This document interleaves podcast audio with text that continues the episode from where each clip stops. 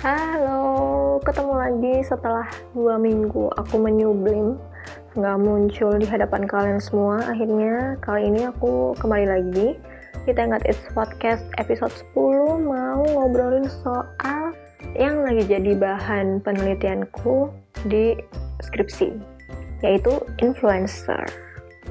Kenapa aku mau membahas soal influencer? Karena akhir-akhir ini tuh banyak banget cerita tentang influencer yang aku terima di Twitter. Kalian pernah lihat nggak sih yang screenshot dan postingan sebuah Instagramnya seorang artis, ya artis ya influencer, yang tinggal copy paste caption yang dikasih dari si agensinya ke caption di Instagramnya dia. Pasti pernah lihat dong ya, kayak yang misalkan gini nih, Halo Mbak, ini adalah caption untuk IG-nya Mbak ini ya.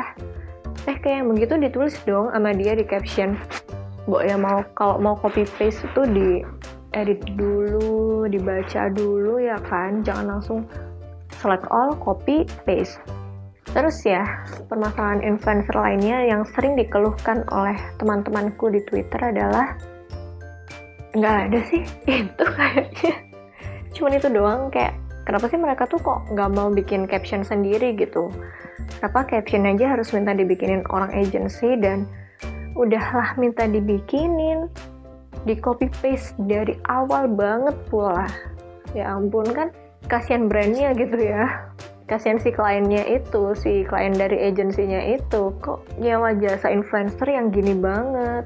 Padahal ya yang mereka harapkan adalah ketika sudah menyewa jasa influencer ya itu sudah all in gitu dari jasanya dia ngefotoin, ngepromosiin, bikin caption. Karena nih, kalau dari yang aku dapat nih dari literatur yang aku baca, dari referensi untuk penelitianku, influencer tuh sebenarnya kenapa dia bisa menjadi um, teknik marketing favorit brand saat ini? Karena influencer itu menurut research dari aku lupa nama lembaga risetnya apa. Tapi menurut lembaga riset itu, setelah dia melakukan riset, influencer ini menjadi jasa favorit para brand karena sudah terbukti dia mampu menggait audiens yang tepat untuk brand mereka. Jadi audiens si influencer ini cocok sama target marketnya brand yang akan menyewa jasa influencer tersebut. Makanya itulah kenapa kadang kita suka ngeliat kan kalau misalkan kita follow selebgram kuliner gitu ya yang akan dia promote adalah tentunya selain tempat makan ya mungkin apa sih kayak usaha yang masih seputaran kuliner, masih seputar makanan. Kalau misalkan kita follow selebgram yang doyan dandan gitu, yang memang concernnya adalah di per make upan gitu ya, tentunya dia akan ngepromote um, online shop atau brand lain yang ada di bidang make up atau skincare mungkin beauty beauty vlogger kayak gitu kan mereka otomatis akan menerima tawaran untuk mempromosikan brand make up, brand kecantikan gitu ya, kosmetik. Atau misalkan kita ngefollow influencer gaming gitu, ya mereka akan mempromosikan entah itu keyboard, entah itu game terbaru, ya yang masih sesuai dengan apa yang menjadi concern mereka gitu. Nah itulah akhirnya yang membuat brand-brand ini merasa bahwa influencer ini sesuai sama target marketnya mereka karena mereka audiensnya sudah tepat sasaran. Ibaratnya gini, aku nih kayak aku nih suka sama dunia perskincarean ya. Aku lagi demen banget nih ngikutin skincare ya otomatis aku akan ngefollow kayak Kak Afi Asegaf dari Female Daily, terus aku akan ngefollow Suhai Salim, dan aku akan ngefollow beauty vlogger lainnya. Itu aku ngefollow dengan tanpa paksaan dan aku ngefollow sendiri ya karena aku memang membutuhkan informasi dari dia gitu loh soal dunia skincare, dunia kecantikan kayak gitu kan. Ya kalian ngerti lah poinku. Itulah mengapa menurut literatur yang aku baca influencer marketing ini akan menjadi teknik pemasaran favorit di tahun 2018 dan 2019 tahun depan. Jadi di tahun depan itu masih diprediksi teknik pemasaran yang oke okay punya itu ya dengan menyewa jasa influencer. Begitu teman-teman. Jadi makanya aku juga kadang suka heran. Kayak kenapa ya? Kok influencer itu nggak mau sih repot-repot untuk ngebantu brand yang sudah menyewa jasa mereka untuk mempromosikan produk mereka gitu loh dengan membuat caption sendiri. Karena kalau kita bikin caption atau review sendiri itu kan akan terlihat jujur akan terlihat bahwa kayak kita bercerita aja gitu. Kayak kita tuh dapat informasi dari si influencer bahwa eh produk ini nih yang bagus nih kamu harus coba ya karena aku tuh udah coba dan itu top share banget. Sementara kalau misalkan dia pakai caption yang dibikinin oleh pihak agency itu kata-katanya akan kelihatan nggak tulus. Kata-katanya akan terbaca itu seolah dibuat-buat gitu. Si pembacanya, si followersnya yang baca caption itu juga akan bertanya-tanya apakah benar nih dia tuh udah nyobain produk ini? Atau dia cuma sekadar terima iklan aja asal dapat duit aja. Sayang banget nih kalau influencer tuh nggak memanfaatkan kekuatan yang dia punya. Karena sejujurnya kelebihan dan keunggulan influencer itu ada di gaya bahasa dan cara dia berbicara, cara dia memaintain personal brandingnya selama ini. Ngomong-ngomong soal influencer, baru aja nih, baru aja ada kasus yang menyangkut influencer juga mungkin jangan aku sebut kasus ya, um, peristiwa. Jadi ada salah seorang influencer yang mendapatkan pelecehan seksual lewat Instagram, kemudian berbuntut panjang karena ternyata yang melecehkan dia itu menggunakan profile picture orang lain dan orang lain itu merasa bahwa dirinya dirugikan karena si influencer mengekspos fotonya dia, padahal bukan dia yang melakukan uh, pelecehan seksual itu. Nah ini buntutnya panjang kalian mungkin bisa search sendiri di Twitter. Aku nggak mau membahas soal siapa yang salah, siapa yang benar. Aku juga nggak mau menilai mereka harusnya gimana-gimana soal permasalahan ini ya, karena aku di sini yang akan aku obrolin adalah dari sisi influencernya. Gini, menjadi seorang influencer itu bukan sebuah keinginan yang kita lakukan secara sadar. Istilah influencer itu nggak disematkan oleh kita, nggak mungkin dong kita mendeklarasikan diri sebagai, woi, kenalin nih influencer.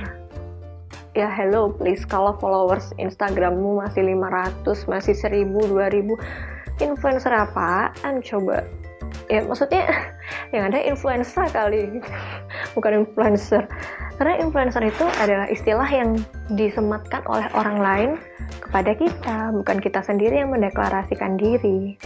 Nah, menurutku membawa jabatan dalam tanda kutip ya jabatan sebagai seorang influencer itu tanggung jawabnya berat. Apalagi jika kamu menjadi perwakilan atau brand ambassador sebuah merek gitu ya sebuah produk. Karena gini mau nggak mau kamu akan dikaitkan dengan produk yang kamu wakili. Dan begitu pun sebaliknya produk yang kamu wakili akan dikaitkan dengan kamu karena kamu menjadi wajah dari produk itu. Kamu menjadi representasi produk itu di hadapan masyarakat banyak gitu loh. Karena kamu menjadi wakil, menjadi representatif dari sebuah brand, maka ada hal-hal yang nggak tertulis yang harus kamu lakukan. Dan itu ya ujung-ujungnya ke mana? Ujung-ujungnya tetap ke personal brandingmu. Karena sebagai influencer, kamu dituntut untuk memiliki citra diri yang baik. Kamu dituntut untuk memiliki image yang sebagus mungkin dengan porsi kesalahan seminimal mungkin sehingga um, brand itu tertarik gitu loh sama kamu dan seneng dengan jasa yang kamu provide apa sih jasa yang kamu sediakan untuk mereka. Di ilmu PR, ilmu public relations, influencer itu nggak bisa dilepaskan dengan personal branding Bahkan sebenarnya seorang individu, rakyat jelata kayak aku ini yang bukanlah siapa-siapa, itu sebenarnya juga harus punya personal branding yang baik. Harus membangun citra diri sebagus mungkin, sepositif mungkin, karena siapa yang mewakili kamu di media sosial ya khususnya kalau bukan citra diri kamu. Karena orang juga nggak akan kenal kamu in real life gitu loh. Orang cuma tahu kamu dari media sosial tahu dari postinganmu apa, cara bertuturmu bagaimana, apa yang kamu sukai di media sosial, apa yang tidak kamu sukai. Itulah yang menjadi wajah kamu di media sosial. personal brandingmu, citra dirimu, imagemu itu yang menggambarkan diri kamu di dunia maya ini. Makanya, aku sangat menyayangkan apa yang dilakukan oleh influencer tersebut karena ya aku memaklumi ya, dia mungkin akan uh, terbawa emosi gitu loh. Dia mungkin nggak bisa berpikir panjang waktu itu, jadi kelepasan aja um, emosional Padahal seharusnya mungkin kalau dia lebih kalem, lebih tenang dikit, mungkin bisa ya tetap menata citra dirinya dia tetap menjadi yang terlihat selama ini seperti yang dia bangun. Ya sayang sekali karena hal seperti ini akhirnya citra diri dia menjadi rusak gitu. Jadi gini, menjadi influencer itu kamu punya kekuatan untuk mempengaruhi orang lain. Namanya aja influencer, orang yang berpengaruh. Dan pengaruhmu ke mana? Ya ke followersmu tadi jadi memang harus hati-hati banget, harus super bijak dalam menangani masalah apa pun sebagai seorang influencer karena kamu tuh dilihat orang banyak. Kamu bukan rakyat jelata kayak aku yang followersnya cuma 800. Kamu followersnya ratusan ribu. Kamu sudah menjadi sebuah wajah dari sebuah brand. Sayang banget, sayang banget. Membangun personal branding itu nggak bisa setahun dua tahun selesai loh. Itu butuh waktu yang cukup lama dan ketika akhirnya dirusak oleh kamu sendiri atau orang lain, ya itu sangat amat disayangkan. Apalagi ya dengan tren influencer marketing yang semakin naik dari tahun ke tahun, itu juga akan mempengaruhi kehidupanmu gitu loh, secara finansial maupun enggak ya, langsung nggak langsung. Jadi pesanku tuh gini, siapa pun termasuk kita rakyat jelata yang bukan siapa-siapa ini, sebaiknya bijaklah menggunakan sosial media sebijak mungkin.